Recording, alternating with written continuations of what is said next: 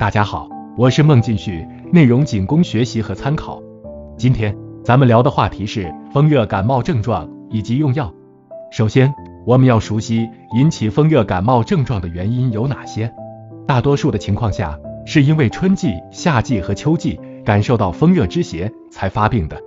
那么，风热感冒症状表现是什么呢？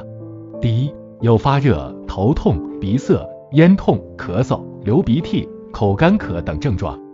第二，咳嗽、痰黄稠、流黄鼻涕。第三，舌苔黄腻。最后，我们一起来学习风热感冒该如何用药。第一类表现出现发热、头痛、咳嗽、口干、咽喉疼痛的情况，对症用药有银翘解毒颗粒、感冒退热颗粒、羚羊感冒片、桑菊感冒片。第二类表现病毒感染，对症用药有板蓝根颗粒。抗病毒口服液利巴韦林颗粒。第三类表现合并细菌感染，对症用药有小檗碱、诺氟沙星。今天的内容我们就说到这里，更多用药知识，欢迎订阅本专辑。